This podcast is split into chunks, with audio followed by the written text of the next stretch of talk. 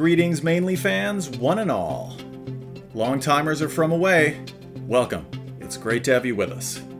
Dia dhuit to our new fans joining us from Ireland, and hi hi to those of you in Norway. I'm your host, Ian Saxine. Today's show is the first ever on the road edition of Mainly History to be released, although not the last, I promise you. Fittingly, I went to the Maine Historical Society in Portland to talk to its deputy director, who I've been fortunate to work for and with on many a project in the past. Our conversation today was about the ongoing exhibit at Maine Historical, a multi part exhibition called Northern Threads, showcasing several centuries of fashion in Maine. Just like some of our other episodes dealing with topics like folk art or vintage baseball, I think this one might surprise you in terms of how looking at supposedly ordinary items or activities can tell you a lot about a community's past. The exhibits themselves will get promoted in the episode, but I'll say right here that everything we discussed you can see for yourself at the Maine Historical Society right now, or if it's in the second part of the exhibit, this fall. As always, if listening to this episode made you cotton to this podcast, you should follow, rate, and review us so the algorithms give us a bigger nudge. You like my cotton wordplay? I bet you thought I was going to go with something predictable like unravel or unspool or something like that. The surprises keep on coming, so let's do this.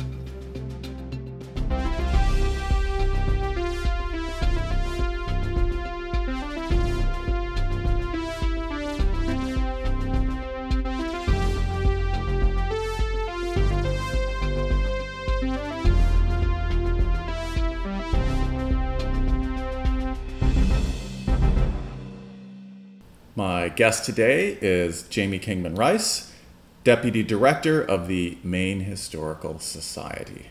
Jamie, welcome to Mainly History. Hello, thanks. Thanks for having me. It's so great to finally talk to you. I'm up here because the Maine Historical Society is having a huge two part exhibit, Northern Threads, showing so much of the Society's collection. Why does the Maine Historical Society have so much clothing? I mean, of all the things that the State Historical Society could collect, how did it come by these? Well, we've been collecting historic clothing pretty much throughout our 200th anniversary, but this this is our 200th year, uh, 2022, 1822 to 2022, and we decided to do a two-part exhibition in commemoration of that anniversary that features two centuries of historic clothing as a kind of a way to draw our relationship to our two centuries, although the clothing on display and our anniversary are not the same 200 years. But we really wanted to show an unexpected aspect of our collections for that anniversary. And so while we've been collecting historic clothing throughout our history, there hasn't been a lot of a, attention drawn to that collection. It's been sort of a hidden gem of our collecting institution. So MHS has a lot of clothing. Yes. And so, how did uh, MHS come by all this clothing, uh, especially the older pieces? Is this something that people have donated? Uh, is this, you know, lot buys? I know you've been involved in, in some aspect of that acquisitions as well. So yes, so we have been collecting clothing, as I mentioned, uh, throughout. initially, our focal point was really early 19th century. Okay. And we inherited, for lack of a better word, quite a few key pieces from the Wadsworth and Longfellow family when we were bequeathed the house in uh, 1901. And so that was early 19th century, and we attracted uh, gifts related to that same kind of time period. And so the collection remained relatively small until 1993 when we were gifted a large collection from Westbrook College which uh, is no longer was absorbed into the University of New England and they had a fashion program there and gifted a significant amount of clothing to Maine Historical Society at that time which really shifted our collecting focus to the early 20th century. So we have a nice kind of breadth. Most of the materials that we have in the collection are gifted. We do occasionally purchase pieces with strong Maine provenance, but uh, by and large have been gifted to the organization. The earliest items in this exhibit are from the 1780s. How long did this particular era of fashion last from the 1780s in terms of, you know, if people are dressing a certain way to be in style in the 1780s. You've got the latest fashion from like 1785 how long is this going to remain in fashion? fashion. So yeah. there is a segment. So the Northern Threads is a two-part exhibition. The mm-hmm. first part is about 1780 through the 1880s. Mm-hmm. The second installment is 1890 through 1980. And in each we have a vignette called Silhouettes in Sequence that mm-hmm. demonstrates a timeline of garments. Okay. Starting with a piece that's actually circa 1775, an English court gown which was not worn by a woman in Maine, but represents sort of the style of the day, which remained relatively similar with limited evolutions until you get to the end of the 1790s, where you start to see a real shift in the silhouettes. At the turn of the century to 1800 brings in the empire period, so influences by the Empress Josephine of France, where you see sort of the long, uh, sheer muslins empire waist, very high waist, which is a marked difference from what you see in the 1780s. The sort of wider colonial gown, when everyone thinks sort of colonial era gowns, what they think of, to a, a shift to those more uh, Greco Roman inspired, kind of uh, long, lightweight silhouettes. Ah, so anybody who watches like Pride and Prejudice or Jane Austen's era set pieces. Right. It's going to be that's Empire. exactly. So okay. after after about the turn of the century to about what we would be the War of 1812 here in in the New United States, you see that sort of those um, the shift, and then as you get into the 18 teens and the early 1820s, that's where you'll see uh, ensembles that you might see in shows like Bridgerton or or as you mentioned Jane Austen movies or, or things like that. So there's a, a, marked difference. As you get into the 1830s, you see the silhouettes get larger, so take on a little bit of, of a return to those fuller skirts, wider silhouettes. But the 1830s has a really unique and identifiable trend of the gigot sleeve, the really puffed balloon leg of mutton sleeves that are closely associated with that decade. And that's an area that Maine Historical Society's collection is particularly strong in the 1830s. Okay. One of the new shows out that people have been watching is Gilded Age. They're uh, those pretty like strong bustle game ensembles Absolutely. in the collection here? Absolutely. So there are several different vignettes in part one. As mentioned, the silhouettes in sequence that show the evolution of women's wear. Then we have the 1830s gigot sleeve, and we also have a section on bustles. So the, there's about a 20 year period, 1870s and 80s, the, the sort of the golden age of the bustle, and different evolutions of the bustle throughout. So we have a vignette that features the different types and shows sort of what lies underneath the hoop skirts, the crinolines, the bustle pillows. How were these silhouettes made? Speaking of uh, golden ages, I saw, uh, looking at the exhibit, Samuel Freeman's really stylish embroidered waistcoat. For men like me who like to wear a good waistcoat, right. when was the golden age of colorful, snazzy waistcoat fashions and other menswear? Well, in respect to the collections here at MHS, they are the 1780s to about 1800. After the turn of the century, men's clothing starts to um, move away from the colorful, yeah, em- embroidered kind of over the what we would think is a sort of over the top dressing. So Samuel Freeman's waistcoat from the 1790s uh, is embroidered, and these types of materials would have been imported into Maine. So not necessarily made in Maine, might have been brought from places like England or France. Yeah, in pieces and constructed here, but that kind of embroidery work was done abroad. So the the golden age of that, as far as this show is, is, is was to be the latter quarter of the 18th century. A few years back, did you uh, did you see uh, the MFA in Boston? They had a clothing exhibit on Casanova's time in, in Europe in sort of the mid 18th century? I saw it online, but I didn't see it in person, uh-uh. unfortunately. Uh, but certainly, I mean, there's there's um, centuries of mm-hmm. really you know elaborate menswear, and but as you move into the 19th century, it starts to become more classic in its color and, and a little difficult in some ways of, of being able to really pinpoint because uh, ensembles could be wear, worn for decades without mm-hmm. much of a change in, in menswear. I think a lot of people might assume that old means homemade when it comes to clothes.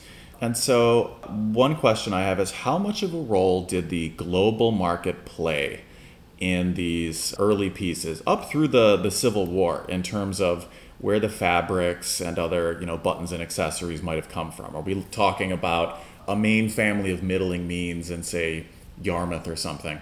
Are most of their clothes going to come from from pieces you know made in Maine versus in New England versus stuff brought in from overseas? I, I, think one of the things that this exhibit is trying to showcase is that people in historic Maine had both an interest and access to fashion, and not necessarily those who lived on the coast, but people who lived inland or what one might consider a more rural community. And part of that global market is how these materials were accessible.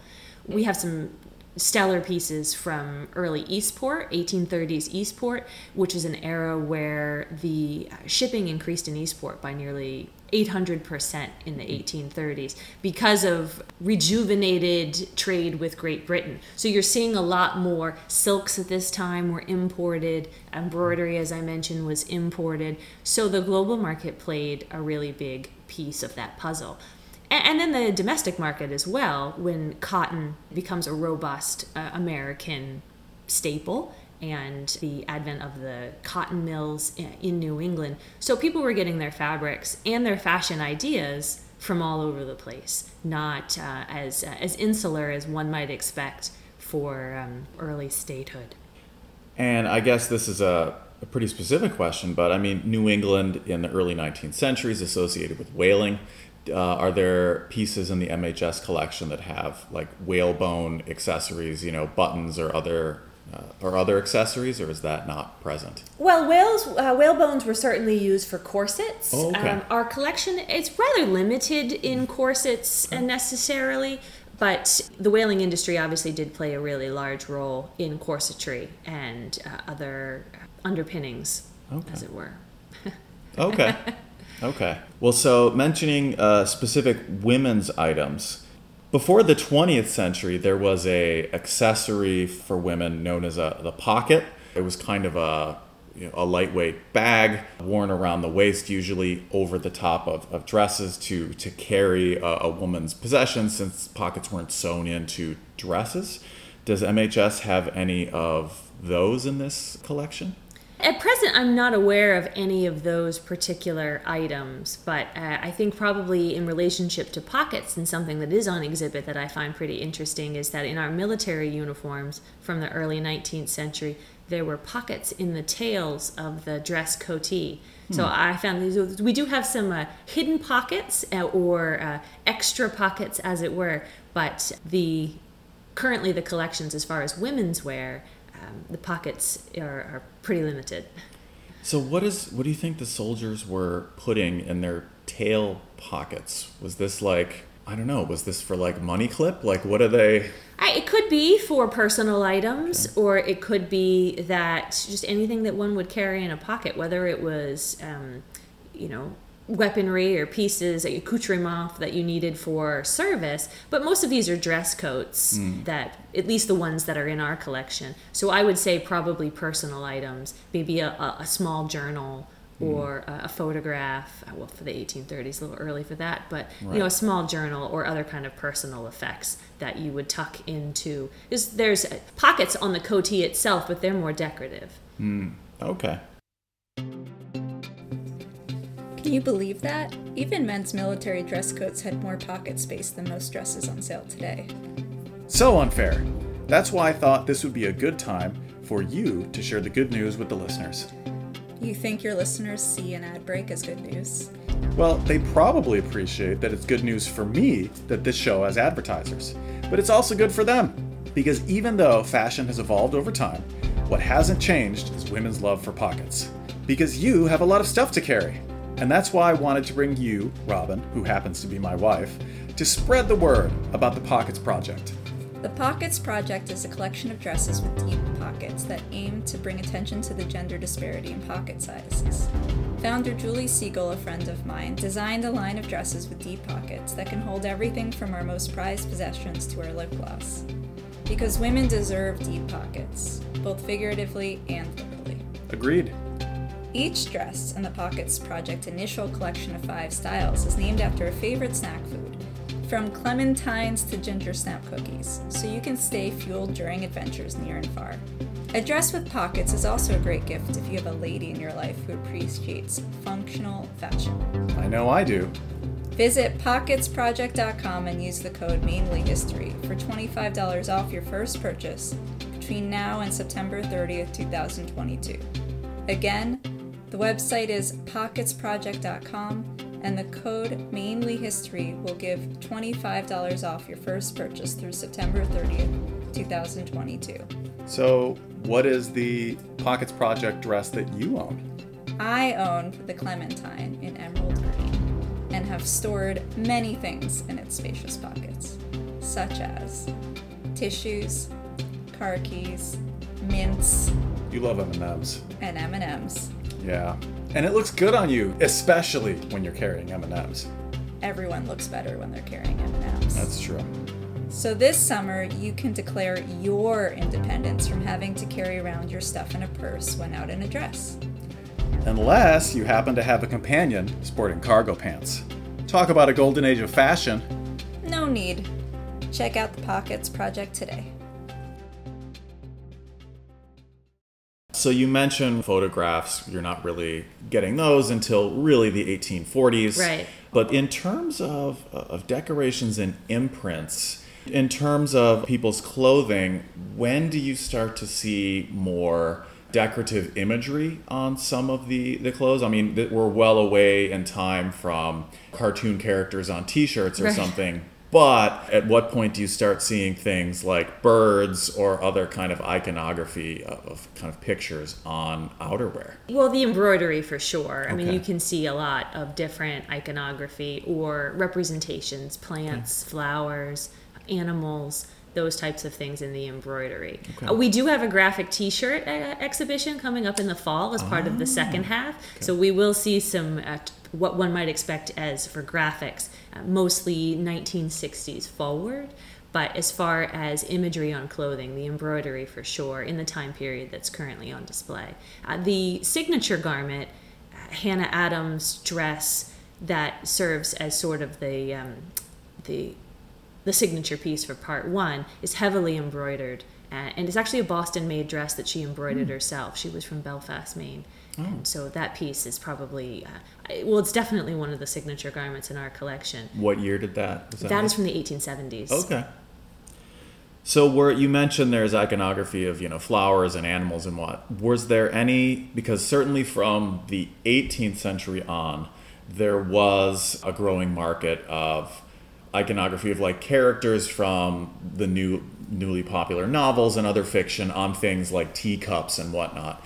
Do you see any of that by the 19th century in terms of on clothing? Is there something like Uncle Tom's Cabin, you know, gloves or, or something like that? Or Uh, not in our collection Okay. specifically. Okay. We, we don't have anything that is representative uh, of that. But I will say that one of the main reasons why we were able to do this show is we Mm-hmm. received in 2017 a grant from the Institute of Museum and Library Services to uh, process, catalog, rehouse, and photograph the garment portion of our collection. Mm-hmm. We loosely divide our collection into three categories garments, military uniforms, and accessories. So, the military uniforms and accessories, uh, we hope to see sort of a part two of this project. And um, it's possible that there could be gems hiding in sort of in plain sight in the accessories collection. But from the garment portion, uh, we don't have anything in the collection uh, with that type of iconography. Definitely more flora and fauna type uh, imagery, which seems to be pretty on par for the day, mid 19th century. One thing the online part of this exhibit does really well is it points out that in some ways there's clothing for different stages of life in this first century covered, right? 1780 to 1880.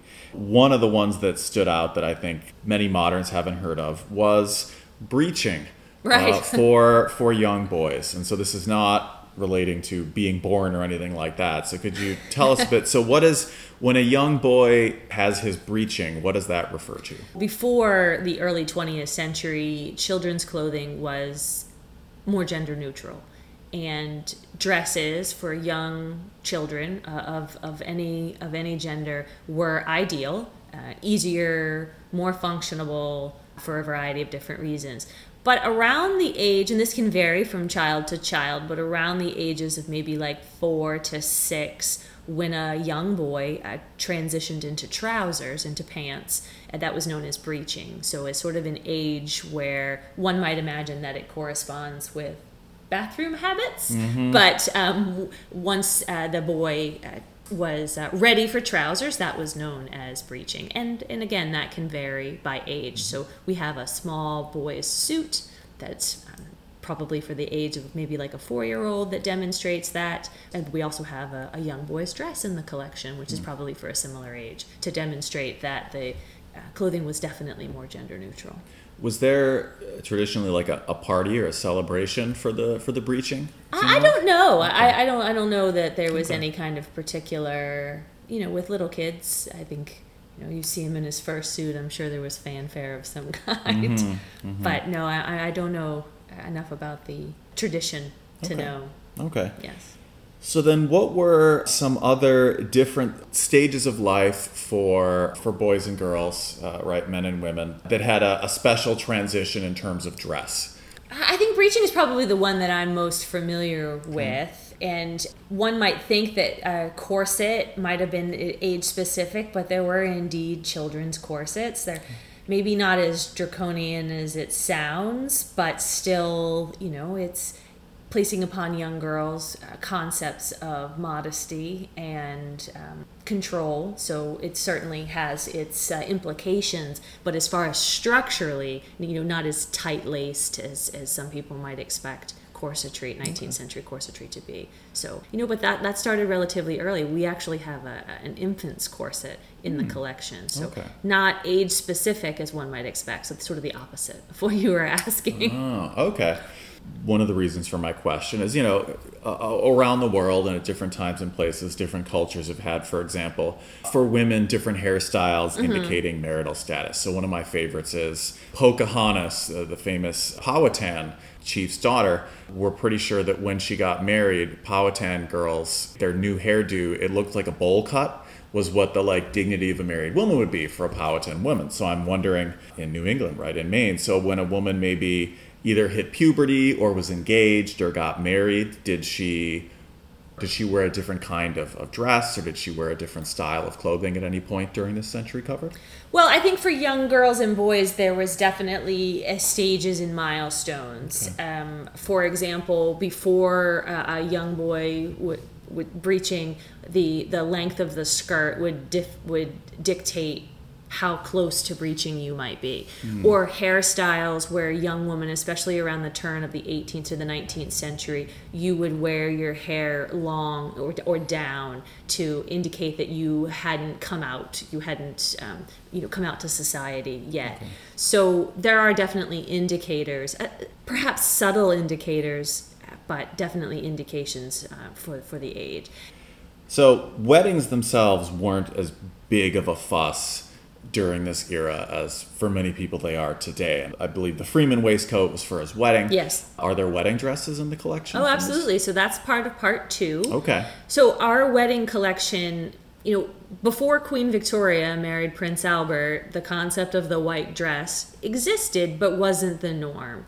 Most women, even women across uh, social classes, wore their best dress or you know either purchased or had a dress that they wore for a ceremony. But after queen victoria the white wedding dress the concept of the white wedding dress really took hold as um, you know, more traditional bridal wear. So our collection includes traditional wedding dresses from about the 1890s through the 1960s we do have some stellar examples of what I call the best dress wedding dress, bold co- copper dress that's in the col- that's in the mm. exhibit right now, and we do have an early example of a white wedding dress which is on display from 1832.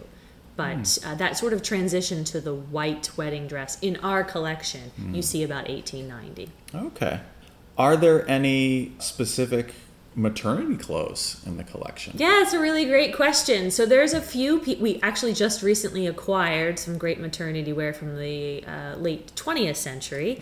But the as far as the 19th century, you know, there are a few garments that one could possibly are maternity where there's uh, evidence of being let out in a way that would be suited but the concept of women going out and about when mm. pregnant or in the you know in later trimesters is um, less you know you so they existed certainly but identified specifically as that that's that's harder to tell there's okay. a there's a couple nothing that we have on display at the moment but there are a couple that are, are let out in a way but that that's making a judgment call right of course not necessarily no, nothing proven nothing in the, in the provenance. But we are actively collecting later 20th century, 19, post 1950s. That's an area where we're not as strong. And we recently did get a few maternity pieces from those, which is a great addition to the collection. So, another life stage that is more gloomy but was very common at the time mourning attire, as in with a U, the sad right. kind, was a, a very important part of dress and wardrobe before the modern period. It did change over time. Could you talk about, start us in, say, around right after the American Revolution, the role of mourning wear and, and who wear, wore what and what it looked like, let's say, when the, the United States was a new nation? Well, our, our collection here at Maine Historical is stronger in mourning jewelry than okay. it is in mourning dress, but we do have a few key pieces that are on display now. So, in the late 18th century, which we do have some lovely pieces of mourning jewelry from the late 18th century, you see a lot more of what one, one might associate with like memento mori, death heads, skulls, uh, more um, traditional is not really the right word, but death heads and skulls. Mm-hmm. And then you see a transition at the turn of the century, in the first part of the 19th century, to more subdued imagery um, weeping willows, urns, and um, birds, things of that nature. So you see the, sort of the transition. And, and our collection of mourning jewelry uh, demonstrates that, I think, pretty nicely. Although we do have some lovely pieces from the late 18th century, which we would consider to be associated with the Wadsworth family, that we would consider to be pretty um, important to our collections. We also have a nice collection of hair work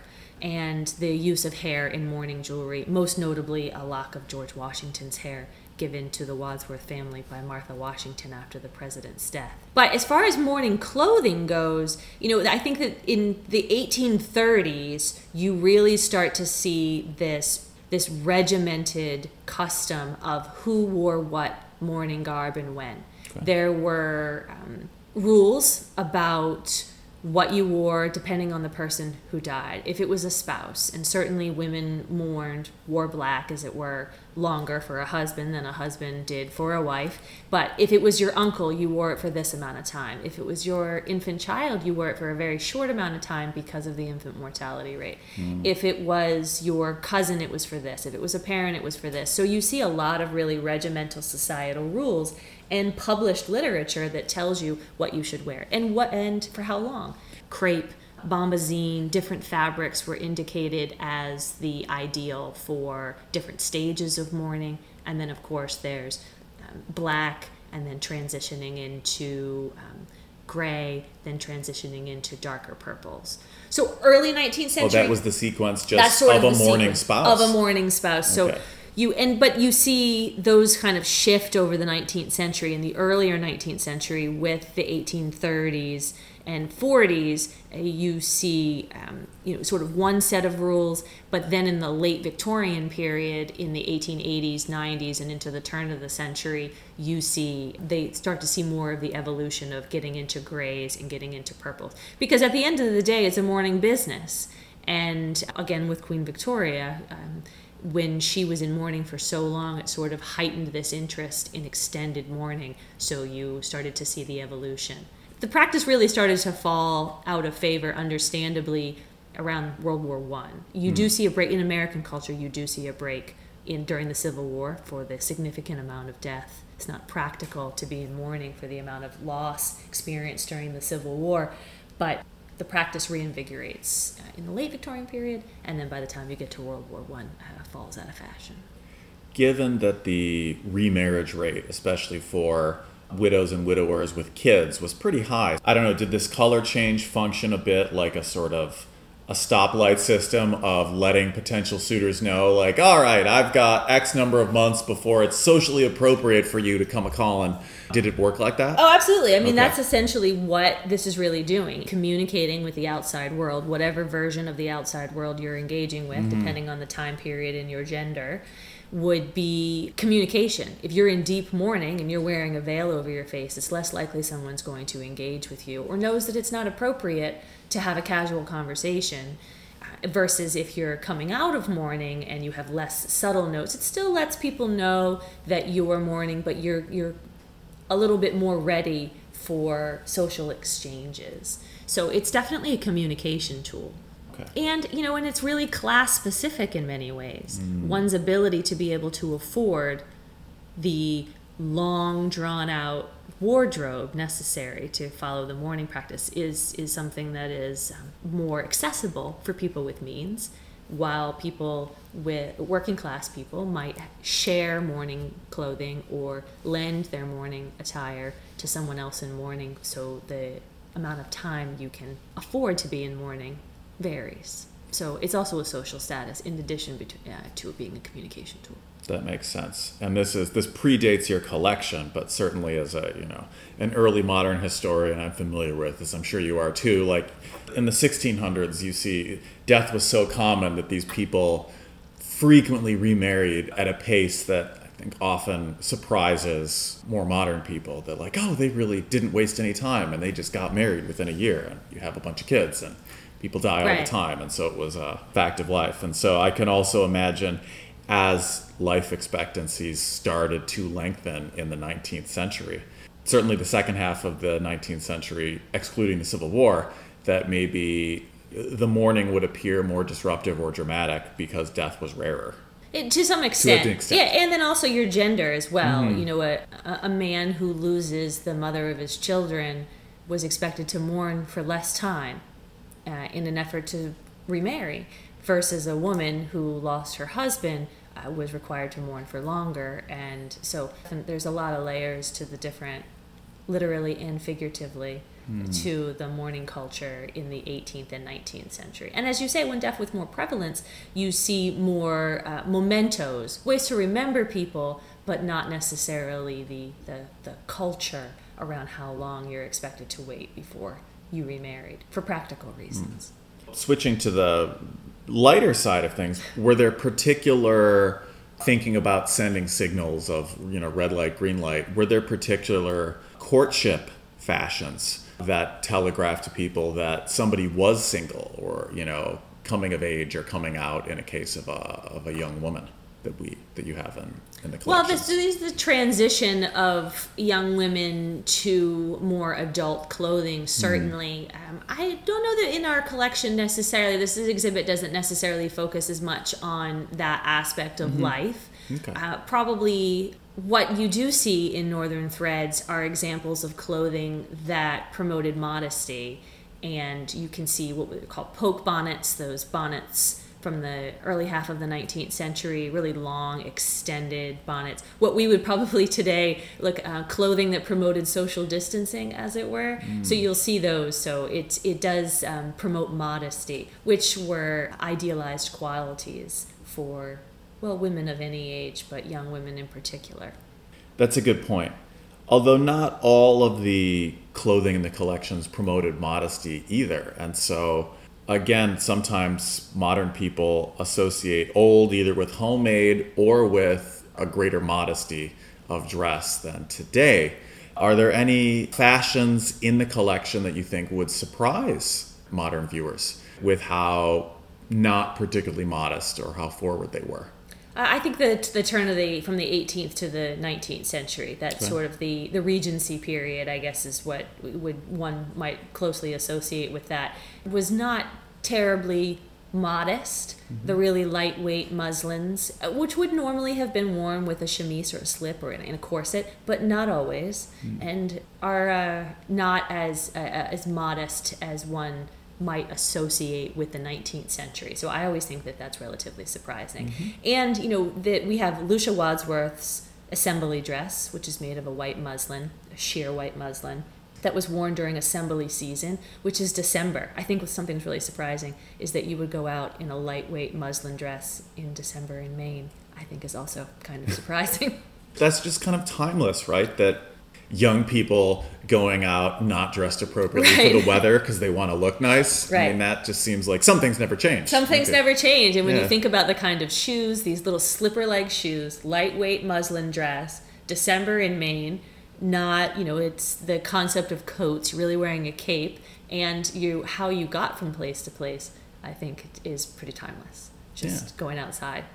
Teenagers with no coats on. That's Right, exactly. That's right. That's Things. right. Yeah. The collection also has a really striking pair of moccasins made by a Penobscot person.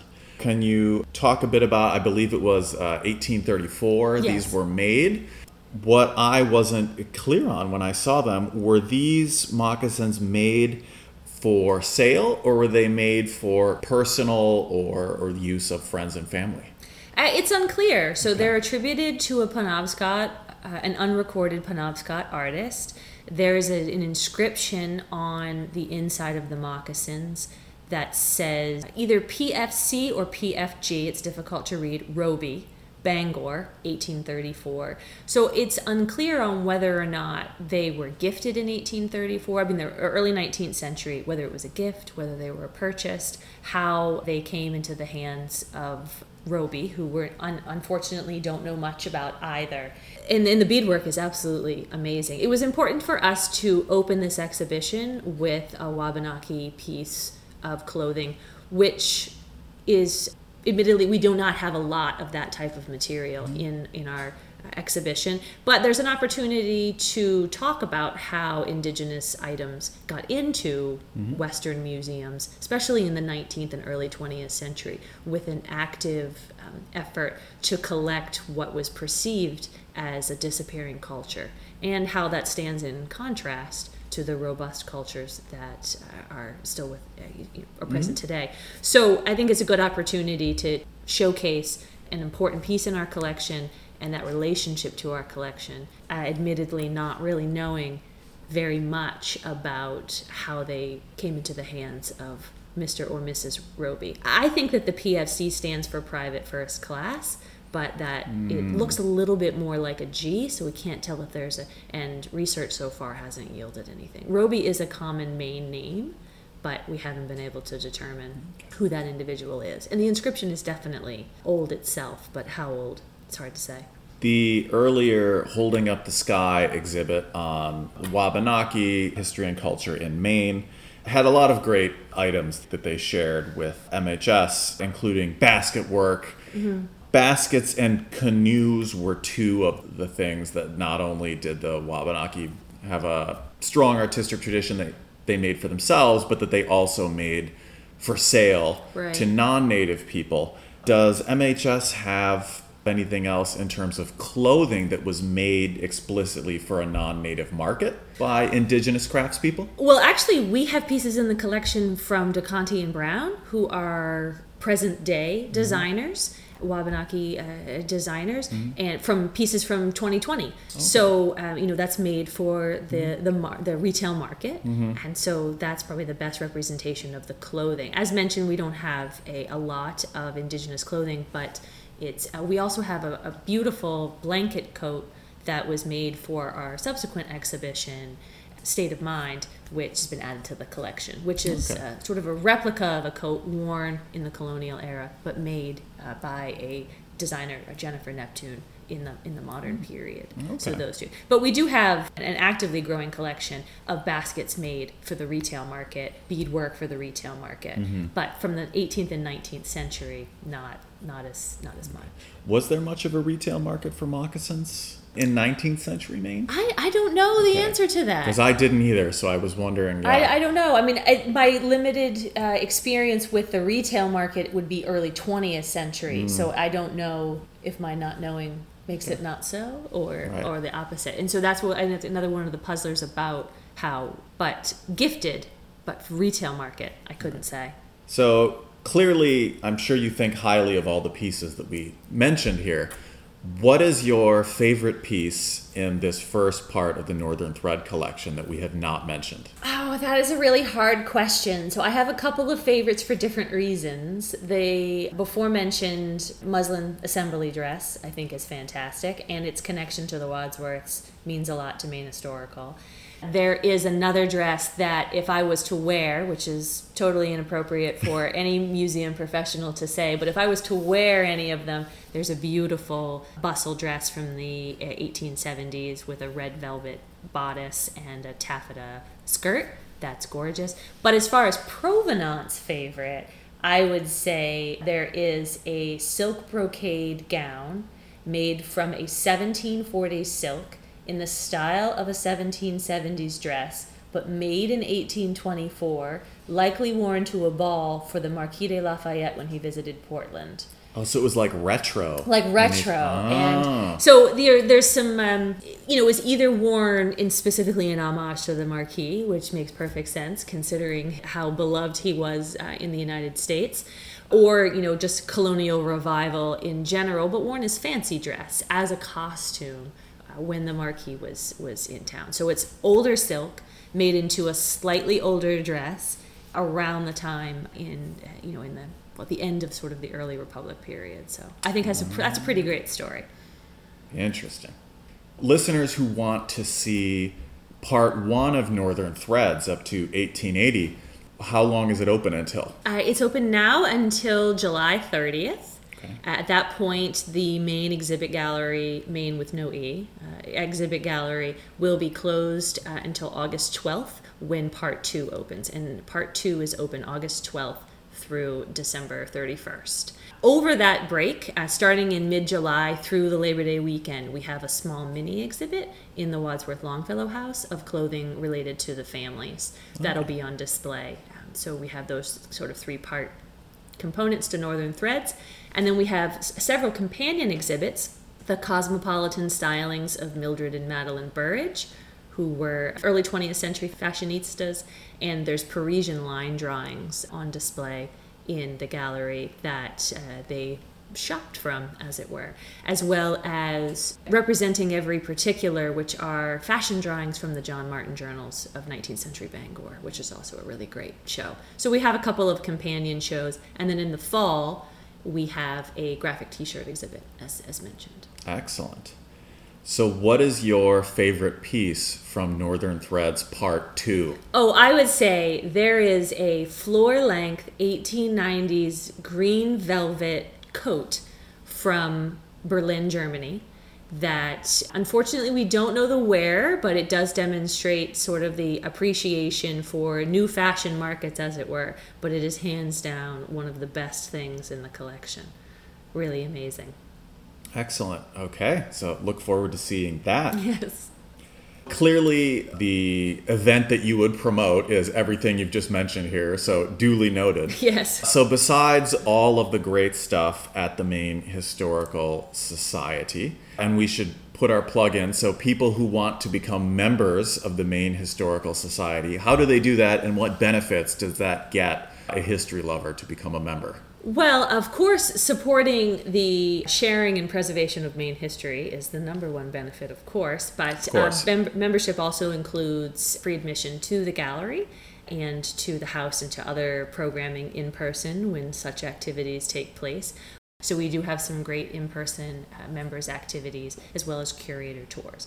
You can join online, or if you're in Portland, uh, stop in to our location on Congress Street. Excellent. Okay. So besides all of, of the great stuff going on here, what is something going on outside of the Maine Historical Society? Be it a performance or an exhibit or a book that you think our listeners would be interested in? Well, not completely outside of Maine Historical Society because it does include several pieces from uh, collections that are held here that we that are owned through a consortium is the 1830s trade banners from the Charitable Mechanics Association. And Jane Nylander has a new book out called The Best Ever Parades in New England 1788 to 1940. And that features some of those trade banners, which are our signature, like a really quintessential representation of, of Maine creativity in the in the 1830s. Great. We will have links to everything we've talked about, including that book, up on our uh, Twitter and our Facebook pages. Jamie, thank you so much Thanks. for joining us. Hopefully, we will speak with you again soon. Thanks. Thanks for having me. That's our show. Show us some love in the reviews and come back soon. Next up, we're talking beer brewing and other spirituous beverages in colonial Maine, while sampling some modern tributes to colonial recipes with Tad Baker, Dean of all things 17th century Maine material culture. What did colonial Mainers put in their beer? A better question is, what didn't they put in there? That's next time on Mainly History.